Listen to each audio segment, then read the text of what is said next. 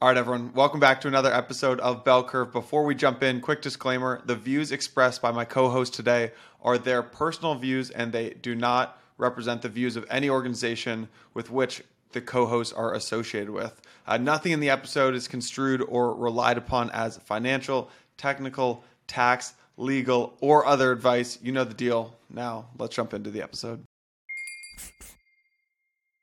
All right, everyone, welcome back to the real finale of this season of Bell Curve. This is the episode with just Miles and I. Miles and I will be recap the the big themes of the season. Miles, uh, it's been a fun season, man. This has been this has been a ton of fun for me. Learned a lot. Learned a lot. It has. It has. It's been fun. You know, definitely not uneventful. Um, both you know in terms of things that we uh, may have thought might have happened, and and a lot of things that we had no idea what would happen, as we saw this week. Um, but you know, building goes on. It does. It does. Well, you know, we're we're it feels a little funny to be talking about this as you know we you know it, we're recording this on March 12th of 23, and we just had USDC depeg and all this crazy stuff. But you know, I think what what's important here is just to, to focus on what what actually happened during during this season. And uh, you know, I think one of the one of the kind of unique things that happened during the season towards the tail end, which forced us to kind of retailor our last two episodes, was I think we did see the App Chain thesis validated in a pretty big way in that it actually kind of migrated off of just Cosmos, uh, and we saw it, you know, go into Ethereum. Uh, we already were kind of planning on talking about that this season with the Ethereum and Cosmos sort of collision course, but this was validated in a much more explicit way with the lot with the sort of rebrand of optimism to the super chain. And then we also saw seeds of the app chain thesis sort of playing out on or Bitcoin and, and Cosmos kind of coming together. So we kind of had it validated for us about halfway through the season yeah, got a little lucky there. Um, but at the same time, I think that there were a lot of folks building towards this vision in Ethereum when we started. Mm. I don't think this was an idea that came out of nowhere. Um, but hearing a few of the biggest projects come out and really through product announcements, right? Um, giving us some concrete information on what you know they're building towards and hearing that it's much closer to uh, a future of app specific environments, uh, you know, rather than these basically just L1s that are being recreated at the roll up level, um, which didn't make a lot of sense to either of us. And it, you know, that, that is a lot of you know, big reason of why we did this show. Um, and, and to hear that optimism is building towards this, you know, we, we brought on the slush guys with the Kalman, um, they're building towards you know app specific L3s on Starknet. Um, we brought on Sovereign Labs, who's building you know sovereign rollups that are going to be app specific on Celestia. I think just hearing kind of these common themes across all different sorts of stacks and, and, and ecosystems. Um, we didn't even touch on Polygon and you know Avalanche and Polkadot, but they've been building towards this as well. Uh, so yeah, we I think I think it was in in many ways you know great to hear a lot of the biggest projects come out and be really vocal about this and and you know sort of validate what we've been talking about, but in a very different way. Yeah. Yeah, absolutely. So what we're gonna do, I think, uh, during this episode is basically just rehash some of the themes that you and I laid out at the beginning of this season and that we explored in more depth as we were going through the various episodes, the, the seven episodes that we, we recorded together this season. So maybe just starting off with, I think the probably one of the most important ones that we laid out at the beginning, and we asked basically everyone this entire season was this idea of the spectrum, right? So the kind of full stack app chain over here on the left, then there's the Rollup that's set up like a kind of layer three Rollup solution on Ethereum. And then in the middle, like a more modular rollup architecture like Celestia. And you and I were approaching this from the perspective of a product maximalist, right? So what uh, kind of trade-offs do you have to make from the perspective of an app chain builder, right? If you own everything, the entire full stack over here all the way on the left, or if you surrender, say, consensus or data availability or settlement or something over here on the, the kind of Rollup layer.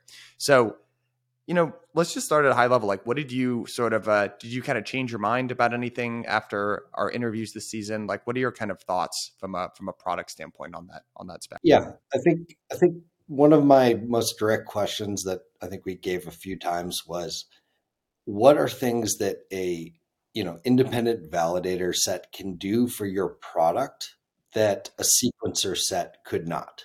Um, and I'm not sure if we got the most direct answer that you know we we would have liked all season. Um, but my gut, just based off of everything we heard from folks, is that it's not from a from the BD perspective of the app chain. It's not that much harder to stand up your own independent validator set than it is to stand up your own independent, you know, distributed sequencer set. And I don't think the hardware costs of a sequencer set are that much different than an independent validator set. I think that if you're going to stand up your own sequencer set um, or validator set, you might as well do it with your own validator set because I, I, just don't think the differences are that are, are, are that big. I think the big difference is that if you're standing up a sequencer, um, if, or if you're standing up a roll up, you're it's much easier to basically secure that sequencer set or your environment with an existing you know layer one token than it is to secure uh, an independent validator set with your with new native staking token. I think that most rollups will either plug into a single sequencer or a shared sequencer network that in that shared sequencer network will secure itself through you know a third token. It won't be the token of your rollup. It won't it might be the token of that shared sequencer network but i have a sense that it's more likely going to be the token of the l1 like eth um, or a mix uh, and and i think that that's where it comes down to. So i think that if you're going to go the roll up route, I don't think I think the the what you're you're opting for is for your network to be secured by, you know, a, a, a third token, basically not the token of the sequencer set, not the token of your rollup, but of the L1 itself. Um, that's just you know where I see the puck is going with with EigenLayer and and um, also what we see you know out of some of the Cosmos area. So I don't think that there's that much of a difference. I do think that, you know, you can get more out of for your product if you had your own independent validator set than you could do if you had your own independent sequencer set, if that makes sense. And for exactly what that is, I think it would be good for listeners if you're interested in going back and getting some of that detail. I think it's probably best to to kind of hear from from Dev Ojha and Sunny. I think Sunny was the episode, and that was the kickoff of the season that he got kind of deep into the weeds on. And those are both the founders of Osmosis, obviously. Yeah. And I, I think, and also, I would just I would just add there Aidan from the last episode um, from Stride, which is you know a relatively new uh, full stack you know sovereign um, app chain in Cosmos. They have a hundred validators in their active set but they had a thousand validators, right? They were in their testnet asking to be active set validators. Um, so the demand is there. I'm not saying that demand is scalable to thousands of app chains. I'm saying it's there today. Um, but at the same time, Stride is now moving to you know being secured by the Hubs validator set. Right? They're not and they're not doing that because it, they, of a lack of validators wanting to validate their chain or the cost of those validators. They're doing that because by moving to the hubs validator set, they inherit the security of a major market cap token, which is you know, billions of dollars of security versus their current security, which is in the tens of millions of dollars. And that's the harder part. It's not finding the people to run the hardware it's not even paying the people to run the hardware. It's the value of that security that of, of the what is securing your chain basically. I think that's the challenging part. Yeah, I agree. So within that and one thing that I also think is is important to take this particular moment in time, you know, I think when we recorded this series, we were at call it peak modular scaling uh, in terms of consensus. Because obviously you know ethereum's roadmap they're the clear winner let's call it in the generalized l1 sort of ecosystem. I think there's a lot of consensus around both ethereum as an asset and an ecosystem but also as their their roadmap their roadmap kind of making sense and they embraced kind of the modular approach to scaling.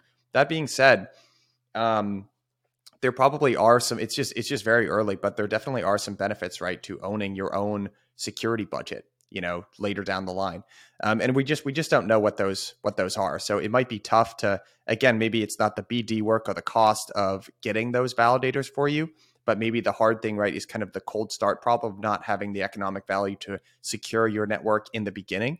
But you could imagine over a greater span of time if you have the ability to do that to you know wait a little bit lower uh, wait a little bit longer right in terms of building that up and owning it yourself there might be benefits down the line. But you know i think it's a little too early to you know really talk about what those are. Yeah i think there's some really exp- uh, interesting experience uh, experiments out there um, that are looking at okay if we can split up the security of our chain by saying we're going to have one token secure x percent of our chain and another token secure Y percent of our chain. And maybe you start off by having, you know, ETH staking secure most of your chain or all of it, but over time move towards, you know, more and more of your chain being secured by your own staking token. Um, and this is something that we're doing with with mesh security as well, where you can basically decide, you know, how much of your tendermint power or how much of you know your your chain security you're going to afford to another chain's staking token and how much you're going to afford to those that will restake to your chain. Um, and you could, you know, potentially have a situation where over time you you basically own your, you know, start with a small percentage of your chain that you're securing with your own token, but move towards owning your entire security budget and having that control. But only doing so when you know your your coin is at a market cap that can you know responsibly secure that chain. Yeah, I think that's I think that's right.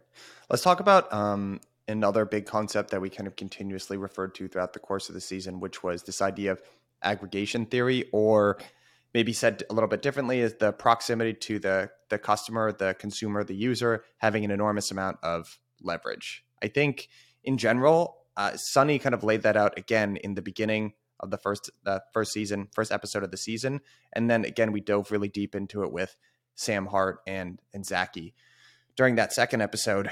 For me, I got I got pretty red pilled about this about this idea. It makes an enormous amount of sense to me that if you have access to users, that's going to be an enormous amount of of leverage that frankly we haven't had a lot of in crypto yet. I think a really interesting experiment that's going to play out and probably, you know, put this in the forefront of people's minds is Base and Coinbase moving a whole bunch of their users onto their own layer two.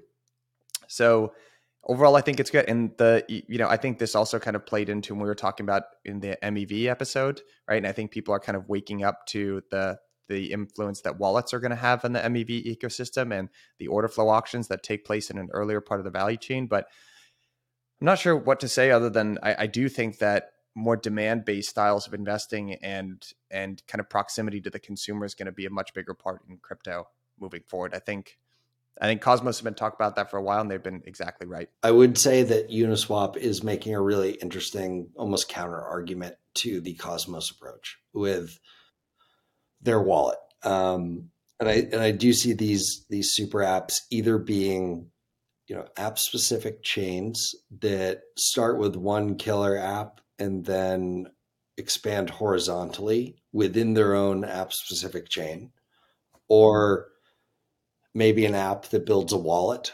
um, and captures the user with a combination of their brand and wallet like uniswap um, and then aggregates you know either or aggregates or you know ac- acquires you know um, in some way gives the users access to to more and more products, you know, horizontally. Um, and you know, I get the sense that Uniswap at this point probably is not going to build its own chain. I could be wrong, um, but they're moving very aggressively towards the wallet being the, you know the single point of of interaction with the user and i think that that's one approach i think that you know with osmosis and other app chains that is where you are you know the the application is almost synonymous with the wallet with Keplr. Um, and they're pulling as many other, you know, sort of use cases into their app chain as possible um, without diluting the quality of the block space um, and also going to the users where they are with their own wallets, right? I think at the end of the day, Osmosis is is moving into like MetaMask. It's moving into other wallets, um, and they don't necessarily think of you know the user relationship with the wallet. They think of it with the app. Um, whereas Uniswap, I think, has admitted that the user relationship is with the wallet. That's why they're going to go and compete with, um, you know, MetaMask. They're going to compete with Coinbase. They're going to compete with OpenSea on the wallet front. Um, so yeah, I think whether the super app is an app chain with a ton of different products that live on the same chain, um, or whether the super app is a wallet that connects to lots of different apps is still TBD. Um, I think that is, you know, probably one of those questions that's impossible to answer after the season, but we heard a lot of um, really interesting perspectives that helped us think about it. Yeah, I agree with that. It's still, you know, MetaMask is obviously the dominant wallet today, but there are, again, uh, Coinbase, you know, they've got their CB wallet, which with the uh, with the launch of Base could be pretty interesting together. It's very early days for the Uniswap wallet. One other thing, just MetaMask and Argent, I think are together because MetaMask and Argent are and Phantom maybe are wallet providers, right? Their their main product is a wallet, and they're offering access agnostically to this app store of of different you know products, right? where everybody else that we've been talking about, whether it's Coinbase or Uniswap, um, you know, uh, OpenSea, right? They all started with an app and they're moving to the wallet, which I think is an interesting distinction. You know, it will be will be interesting to see if the winning wallets end up being these apps. I, I also think that account abstraction will impact this whole landscape significantly.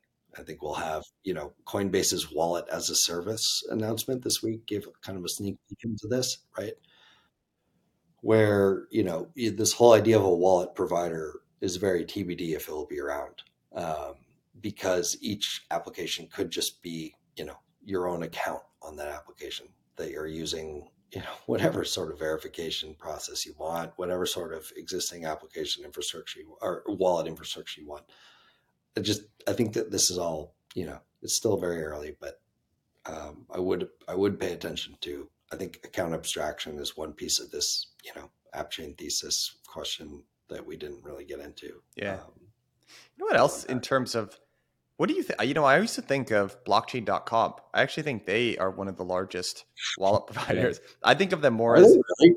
yeah, yeah, oh, yeah. If you hit their if you hit their website, they I remember they used to advertise themselves more like this, but world's most popular crypto wallet, over 86 million wallets created.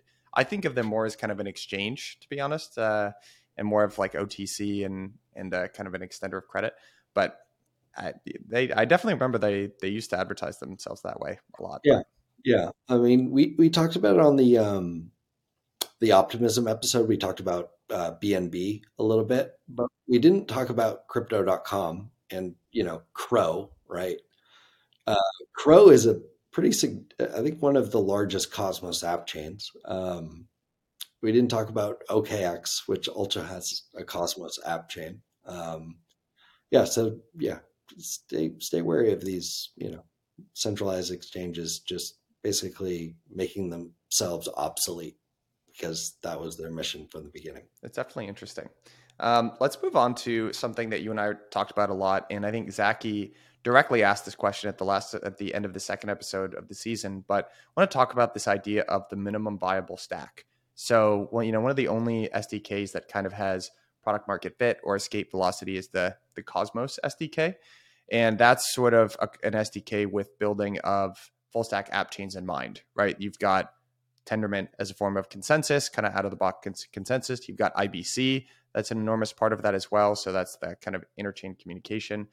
Um, one of the things that I think we were kind of interested in getting an understanding of this season, and for me, this remains one of the biggest questions, is what are what is the minimum viable stack kind of look like for let's say a modular sort of roll up, and then what are the what are the network effects going to be that accrue to the most successful kind of SDK that gets built?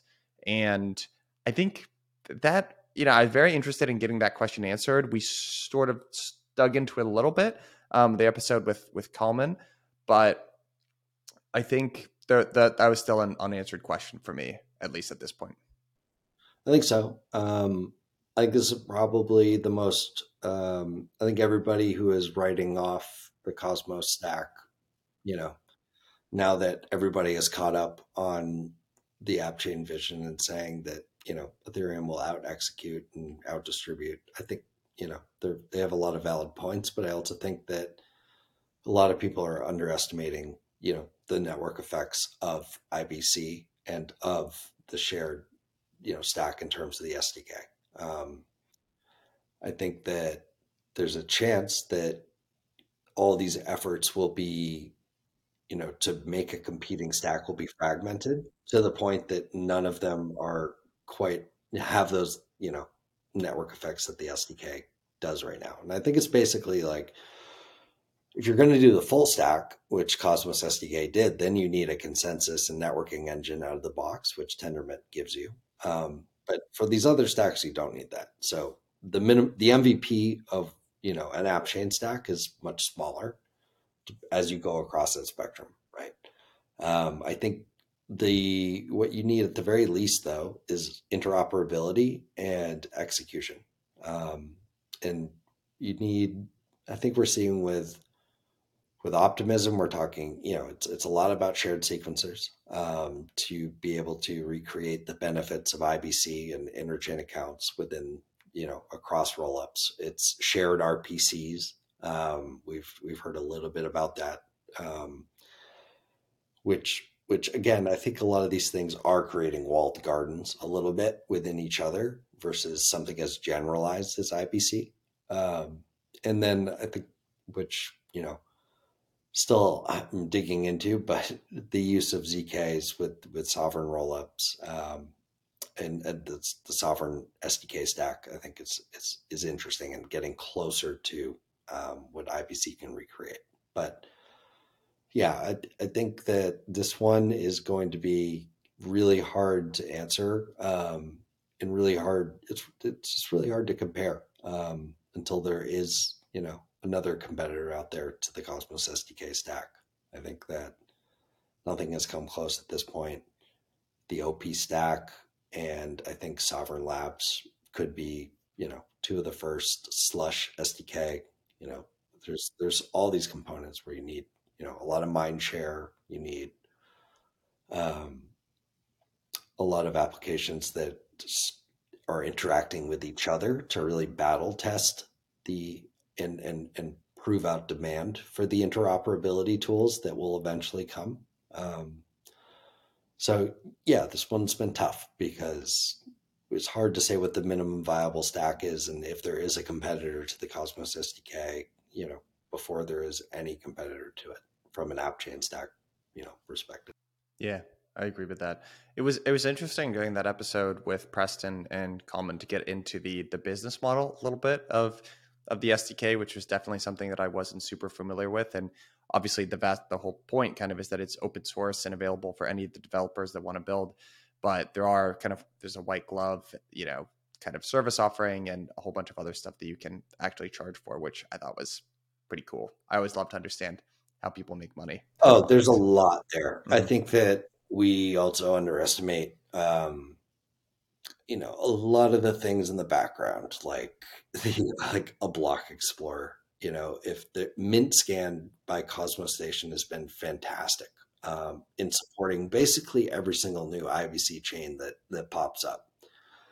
But that does that is very very hard to recreate. You know, that is an enormous validator in the Cosmos network that has a lot of incentives to to build and sustain something like that. um, anything like that for a new network is going to have to be a public good, basically. Um, and those things are really important, you know, whether it's that or whether it's, you know, validator or sequencer monitoring tools, like all these things that we fund out of the Osmosis Grants program that are specifically for either the SDK's furtherment or for to help validators. Um, that, you know, it, it takes a lot of people that want this service to, you know, rationalize it to be funded as a public good. Um, and I think that a lot of these networks will begin to realize just, you know, how many folks they need helping them um, in order to stand these things up. Yeah. Public goods, that's, that's something we dug into uh, last season, actually, at our, our season of governance. We had a great uh, episode with um, Nick from, from ENS. And yeah, that was interesting to hear his thoughts on public goods funding. I want to talk to you a little bit about MEV. MEV.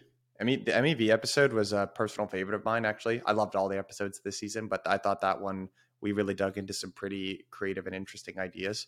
I do think this one of the one of the big differences for MEV when it comes to Cosmos. One of the things that I was interested in going into it is there's a there's a product aspect of MEV, which is you kind of laid out in that episode the three perfect solutions, right, for what MEV should be. It's you know protecting the user from harmful forms of MEV. There's redirecting funds to the protocol, so that kind of proto-rev module on Osmosis, and then avoiding centralization. So I think one of the the interesting things about MEV when it comes to Cosmos, you can have kind of an opinion on how MEV, where MEV, where and how MEV should be distributed. One thing that I really thought very differently about, actually, kind of after that episode, and even this whole season, was I always thought of MEV as a way to capture some of the value that you that you generate um, from from your protein. There's a big economic incentive. I kind of now view MEV as it's one of the uh, it's an inevitable consequence of the way these systems are constructed, and the, it's not like you go and launch an app chain to capture a whole bunch of value, but instead it's it's always there it's it's more of a byproduct of the way these systems are constructed and then there's a way that makes sense to distribute that value and then there's like a bad kind of dystopian way that you can end up redistributing that value as well. So i don't know what did, what did you think about the the discussion around mev this season? Um so i think there was i hadn't until we brought Nitesh from DFlow on and, and talked to him a little bit, I didn't think a lot about the separation of um, you know order flow from block space and and and how those actually could be two separate but complementary auctions right? Um, where you capture the order flow from the wallet but at the same time the buyers of that order flow need to bid for the ability to settle it and capture the opportunity by buying the block space right and so then you could have two separate auctions where you have an auction at the wallet level and you have an auction at the block space level. Um, kind of led me to believe that, you know, it, to, to truly realize this full vision of when people say, you know, you're moving to your own app chain so you can capture MEV. I think to, if, if you're actually serious about that, you would need to own the wallet and the app chain. Um, to own all of the MEV. And I, I don't think that's realistic for any app. Um, and so, you know, I think that that's probably overblown. Um, I think that order flow auctions at the wallet level and basically giving back all atomic MEV to the user um, is going to be a thing. But there is still a ton of value to block space auctions. Um, and there's a ton of value to being an app chain and controlling, you know, how the value of those block space auctions are distributed because, you know, you're not on some general purpose chain with the, you know, validators who aren't interested, you know, are aligned with you, right? Or the ones that are receiving that value. So I think that came away thinking that there's still an enormous amount of value um, today in being able to be opinionated about the ordering of your block space, et cetera, et cetera. Um, I do think in a couple of years that there will be a delineation between, you know, order flow auctions coming from the wallet versus block space auctions that app chains can be really opinionated about. Um, it will be interesting to see, you know, who has the leverage there between the wallets and the apps. That's a very good uh, takeaway. Nitesh was great on that episode. And I actually thought the point that he made in closing as well, that is probably going to be bigger and bigger, is when the SEC and various regulatory bodies start looking at these, the way MEV works and these protocols, you know, what definitions do they have around best, best execution that are going to inform the way that MEV works, as opposed to, hey, like let's all decide as a community here where this where this uh, MEV flows to. You know, I think even outside of economic forces and sort of community and social forces, there's definitely going to be a regulatory uh, yeah. component here as yeah. well. Yeah. So, yeah, unfortunately, yeah, yeah, tend to get involved. I think so.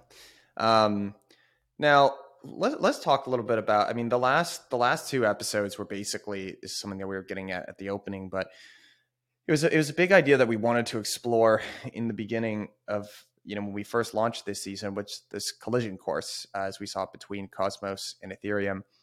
Obviously, in a lot of ways, the app chain thesis was app chain thesis was validated by not that it needed to be validated by Ethereum, but uh, yeah, we're seeing it play out, you know, in a pretty in a pretty frankly interesting and exciting way on Optimism with their their whole rebranding of the super chain. I'd be curious, be curious what you what you kind of think about this. Got opinions as well, but yeah, yeah, I think um, I think that we're starting to see the beginning stages. I think they're they're laying they're laying the foundations. Again, we're not like uh, base itself is not an app chain. You know, Optimism mainnet it's not an app chain. I think that there could be a slight nuance um, between the two visions where I think I've heard, you know, just from what I'm seeing on Ethereum, it looks like they could be going for something like the L2s are general purpose, uh, but the L3s are app chains. And so you, you almost launch as an L, like within that general purpose environment, basically the what used to be thought of as an L1, uh, you know, within L2. And then eventually you take the users with you to your own L3. Um, so that might be one nuance versus having, you know, very vertical L2s, each that are their own app. Um, so that's one. Two, I think that it's unclear whether the interoperability standards are going to be siloed within these, you know, um, uh, networks like OP, the OP network versus the Stark network, network, right? So is the bridge between Optimism chains, L2s, L3s, whatever, and Starknet L2s, L3s going to be more similar to like the jump from Ethereum to Solana? Or is it going to be more similar to the jump from, you know, an L2 to an L2? Or, or maybe say like a Cosmos chain to a Cosmos chain. I think that's going to take time. Um, so I think you'll see uh, interoperability standards within each existing network, you know, solidified, and then over time maybe see IBC, something like that, come in to kind of, you know, the different roll up networks. Um, so yeah, I, I think there's some nuance that they're taking learnings from from Cosmos and saying, you know, we're not going to build everything from scratch, um, but we do have a good sense of like what are the foundations you need to lay down to build a network like this, like an internet of rollups. We heard internet of rollups from you know Celestia. We heard internet of blockchains from Cosmos, and I forget what the optimism thing is, but it's something like you know super chain um, of chains. yeah, super chain. Yeah, it's. I think the the risk. Not that there has to be. I, I you know am very supportive of, of all kind of ecosystems here. Although we did, you yeah. know, we ended up spending. I know you uh, with your work at Reverie spend a lot of time in the Cosmos ecosystem, and you know, I, I really found myself rooting for for Cosmos this season as well. Just in in doing this season, I think maybe the risk right now is I think Cosmos is known for a long time that their ideas were on track and correct. I think the risk now is kind of in being out out executed by Ethereum, or to tie it back to that that idea that you and I have been talking about being product maximalists. I think Cosmos has done a great job of being product maximalist. The thing is, there's kind of this saying, right, for at least founders is first time founders think about product, second time founders think about distribution. And I do think Ethereum's done a little bit better in terms yeah. of distribution. So, yeah, I will say on the two biggest risks to Cosmos, um, being I, I love Cosmos. I think that you know they trip themselves up sometimes on execution, and they don't think about distribution enough. Um, so we'll say on the execution side, uh, everything happens within governance with Cosmos, uh, the full stack for every app chain. Um, and it gets very messy. And there are a lot of voices and a lot of, um, I would say, you know, potentially conflicts of interests. Um, and it's very difficult to do everything within one forum of governance. Um, on the Ethereum side, there are governance, you know, is is fragmented across many layers of the stack, right? And so each governance forum is at least with stakeholders that are all within, you know, focused on that same layer of the stack, right? You don't have like Aave doesn't have validators arguing with app developers, right? Like Osmosis does. Um, you have only people that are focused on the app or focused on the governance of that app, whereas validators and middleware providers are focused on their specific section, right? And I think that this is worth talking about because um, I mentioned at the first episode of the season, like that, the execution risk happens through everything being in governance, you know, in the same governance forum um, on the Cosmos side. I think that Cosmos's second biggest risk is distribution.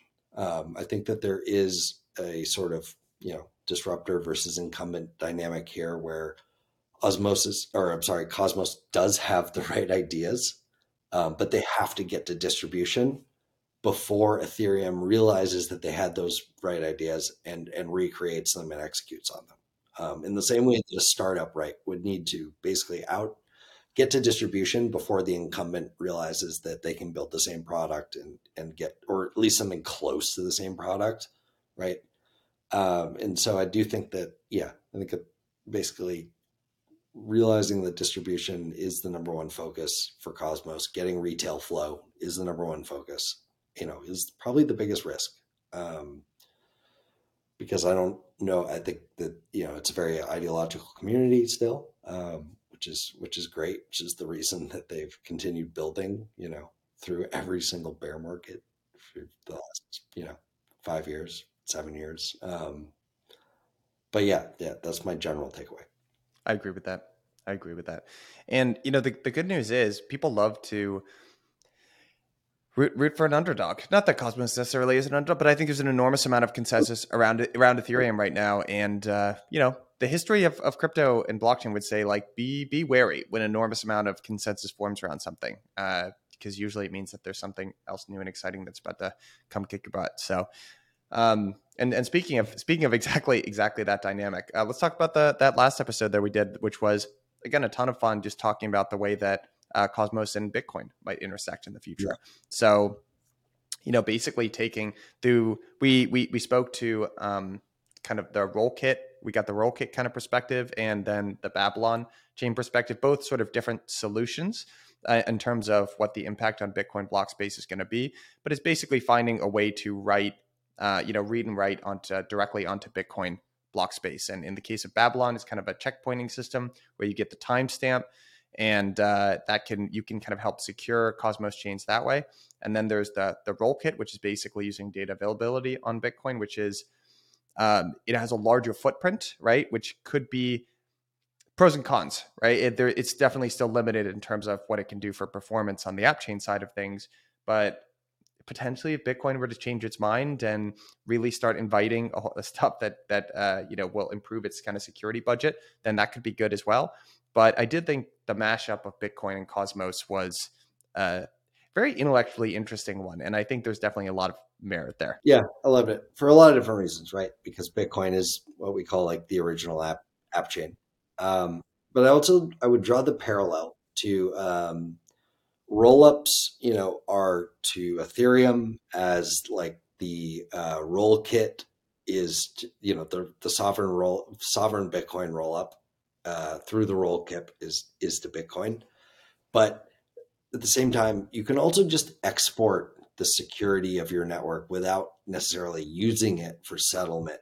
Um, or using it like. Well, wait one second though. I think that the difference there being is there's no trust minimized bridge for the Rollkit on Bitcoin.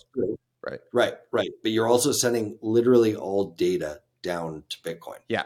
Yeah, that's right? true. You're not just checkpointing, you know, headers every five hours. You're like every single block is being sent down to Bitcoin, and that's the only source of truth for your for your chain. Versus, and that's similar to like a roll up on Ethereum that sends everything down to L1, right? Um, and it's not a perfect analogy, but with Babylon, I view that as like, you know, you're just taking, you're supplementing your own security with Bitcoin um, whereas with eigenlayer restaking, like you could use eigenlayer restaking to supplement your security of a Cosmos chain, right? You're not sending, you're not using Ethereum as, you know, a critical function of your of your rollup or of your chain, um, but you are using it to secure your bridge, your your Oracle, your you know even Cosmos app chain. Um, I do think that there's that's an interesting like distinction to, to bear because because we do view Bitcoin and Ethereum as the two you know main security providers, um, and you can either use them you know in the big B sense, right, or you could just use the little b to to secure to help you know add security to your chain. Um, so yeah, I think that it's still very unclear like how important this is going to be, how real it's going to be, how accepted it's going to be by the Bitcoin community. Um, but I love Babylon. I think Babylon's an awesome project. I think that like you are taking, you're not trying to change Bitcoin. You're just taking what's great about Bitcoin and using it to make something that, you know, is lacking that, right, in terms of the um, long range attacks on POS chains to, to basically shore up that hole. Um, I think that that's perfect. I, am not quite sure just how much you know Ethereum is going to be able to like secure Cosmos chains through EigenLayer, but I do I do see that as being very real. I agree, and I think the the sorry the point I was trying to to drive home there before is just that there's no there's the we're talking about big B Bitcoin in the sense that it's Bitcoin the network right and being able to read and write data onto big B Bitcoin the network, but then there's the little B Bitcoin which is the the asset. And I think a, a, critical component that was kind of missing, but is potentially interesting, is a is a way to transport little b Bitcoin into Cosmos somehow. Yeah. Aidan was kind of talking about this when he was describing the what's the name is that the alliance kind of Nomic. Nomic. Yeah, yeah. There's there's there's the trustless bridge. Uh, no, the way uh, the way that you. Oh, I'm sorry. To... You're talking about Terra's alliance. Terra's yes. alliance, yeah, which is funny, right? But hear hear me out here. This is a huge long shot, but when he first described it to me, my initial reaction was, I'm not sure if you know Bitcoiners are going to want to stake their Bitcoin and and get yield in in other tokens, but you know you have to remember that there were platforms like BlockFi, right, that were wildly popular. The the the people that made BlockFi, the platform that it was, which was very successful for a long period of time, was the Bitcoiners, right, who wanted to get yield on their Bitcoin. And look, it's you know, it's looking less and less like the the US banking system is going to be a hospitable place for Bitcoin.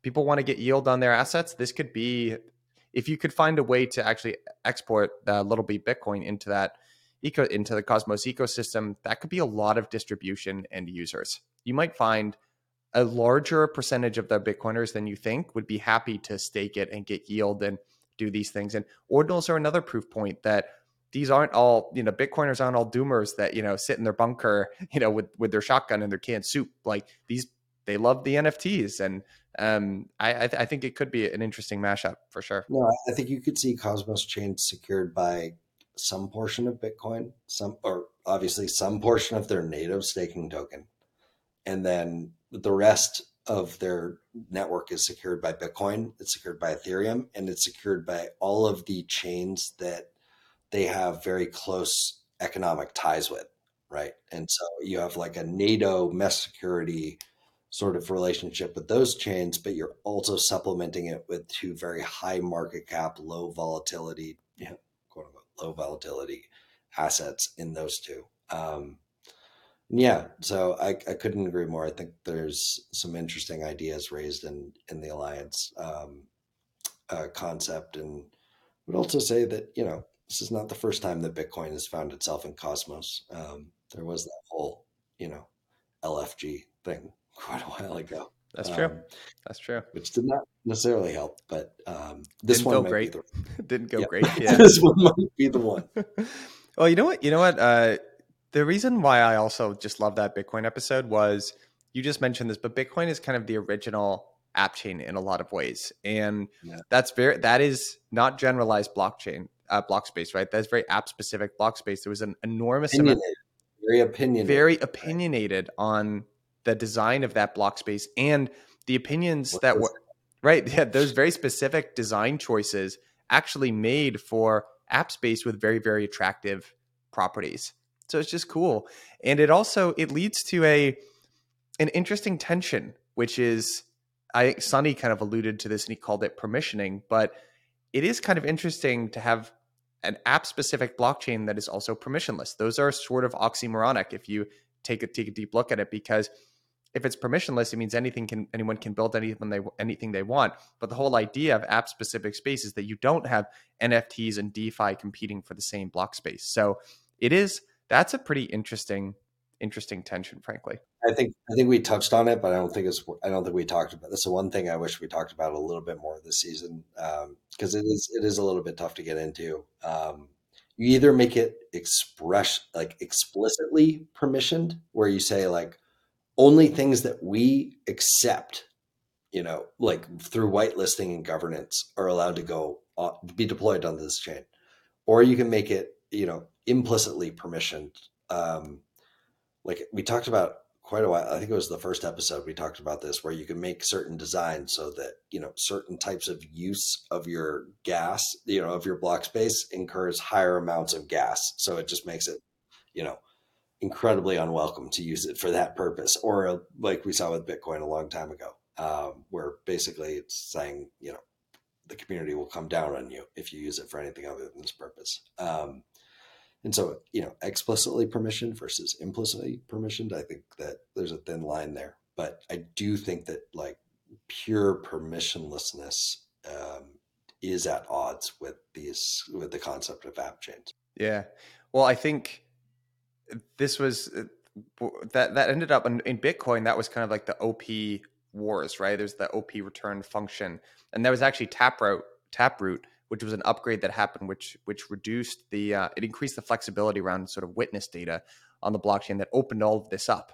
Um, but that that was like kind of an uneasy compromise, is the way that I would kind of describe what how Bitcoin landed on that, and. Uh, it's it's unclear. It's unclear. I think it ha- I think it has to sort of play out. I actually heard there was you know I'm not sure if you know John Adler. He's he's great. He's one of the co-founders of Celestia, and he's got the Fuel Fuel Labs, uh, kind of their EVM.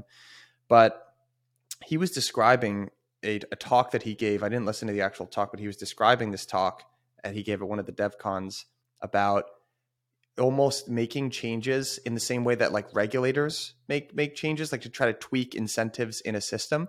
And you know and you could describe you know you could look at a lot of the different well, yeah. I think that that's where app chains want to go. Yeah. i don't think they want this whole whitelisting i agree i think that they want i think that they would much prefer something that is more implicit like that agreed upon once by the community and so that everything else beyond it you know is is disincentivized or incentivized in that way yeah um yeah, I think that that's one of the more interesting dynamics here. It's yeah. a cool analogy to use. So, yeah, yeah I think it, it, was an enormously you know fun season. I think we we dug into a bunch of really cool ideas, and uh, yeah, buddy, thanks for thanks for doing this one. This was a fun one to have you as my co-pilot on. This was this was a blast. I had a blast. I had a blast. Yeah, yeah. Thanks for listening to me ramble about a whole bunch of stuff. I'm, but um, we we we, yeah, each, we should have a little smarter. Yeah, I enjoyed it at least. me too, buddy. Me too. Some, some, things sounded smart. Some things might sound dumb. That's yeah. Okay. Hey, we'll take it. If we got a couple smart sounding things in there, boom, that's good yeah. for me. Yeah. It's like golfing, right? When you hit a good drive, only thing you you only need one good drive when you're playing golf. Keep coming back. On the Keep way home, you're like, hey, you might have shot hundred, but you're like, but that one drive, I really smoked it. So I think we had a couple good drives this uh this season. One or two good putts. Yeah, it's okay. That's cool. all you need. That's all you need. All right, partner. We can call it. That was awesome. This was. All right. Cheers, dude.